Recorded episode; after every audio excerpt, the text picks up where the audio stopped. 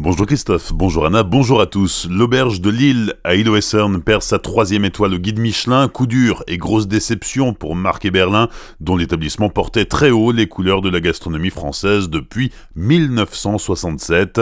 Dans quelques jours, le restaurant sera fermé pour congé et dès la reprise en mars, le chef et son équipe mettront les bouchées doubles pour reconquérir cette étoile que l'auberge de Lille possédait depuis plus de 50 ans. L'auberge de Lille qui était aussi le seul restaurant 3 étoiles en Alsace les réactions sont nombreuses après cette annonce. Sur Twitter, la présidente du conseil départemental du Haut-Rhin, Brigitte Klinkert, apporte son soutien à Marc Berlin, qui selon elle porte très haut trois valeurs chères aux Alsaciens, le souci de l'excellence, l'esprit de famille et le goût de la vie. Autre réaction, celle du député du Haut-Rhin, Eric Stroman, qui se dit soufflé par cette décision qu'il qualifie d'incompréhensible. Il dénonce la stratégie commerciale d'un guide qui doit faire le buzz pour exister. Mais la publication 2019 du célèbre Guide Rouge révèle d'autres talents. Trois restaurants décrochent leur première étoile.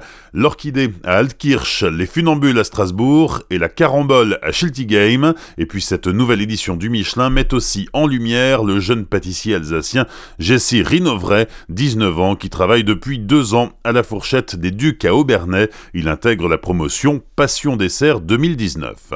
Autre qualité passée au crible, après celle des restaurants, celle de l'air que les Alsaciens respirent. Atmo Grand Est et ses partenaires mènent ces jours-ci une expérience de mesure de la qualité de l'air pour déterminer notamment le taux de particules fines. Et fait nouveau, l'association utilise pour cela un drone équipé d'une technologie de microcapteur. Deux emplacements de mesure ont été définis en périphérie d'un village de la vallée de la Bruche pour suivre le panache de fumée provenant du chauffage au feu de bois et entre Kel et Strasbourg pour mesurer l'activité industrielle industrielle Cette expérience permettra de vérifier s'il est possible de collecter des données très rapidement, en mouvement et dans des endroits difficiles d'accès. Habituellement, la qualité de l'air est analysée par des stations de mesure fixes.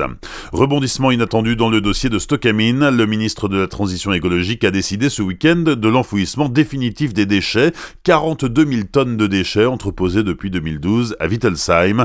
Le préfet du Haut-Rhin a annoncé la décision de François de Rugy hier après-midi, ce qui pose problème visiblement, ce sont les difficultés et les risques liés au déstockage, risque de pollution de la nappe phréatique, mais aussi risques liés à la manutention pour les ouvriers et risques environnementaux si les déchets doivent être stockés ailleurs de façon pérenne.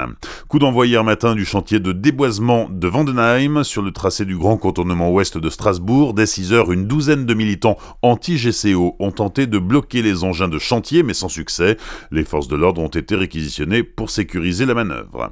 Plus de peur que de mal hier à la mi-journée sur l'A35 à hauteur de Sainte-Croix en plaine dans le sens Mulhouse-Colmar. La roue d'un camion a pris feu. C'est la surchauffe d'un essieu qui a provoqué l'accident. Les pompiers sont intervenus rapidement et aucune victime n'est à déplorer. Un an de prison ferme, peine prononcée hier par le tribunal correctionnel de Colmar à l'encontre d'un chauffard. L'homme multirécidiviste a tenté de s'enfuir lors d'un contrôle de police vendredi soir. Il a roulé dans les rues de Colmar à plus de 120 km heure. L'individu a déjà été condamné 15 fois, dont 3 pour conduite sans permis. Un mot de sport, il y a du hockey sur glace ce soir avec la 35e journée de Ligue Magnus. L'étoile noire de Strasbourg se déplace en Isère pour affronter les brûleurs de loups à Grenoble. De leur côté, les scorpions de Mulhouse accueillent les pionniers de Chamonix. Les deux rencontres débutent à 20h.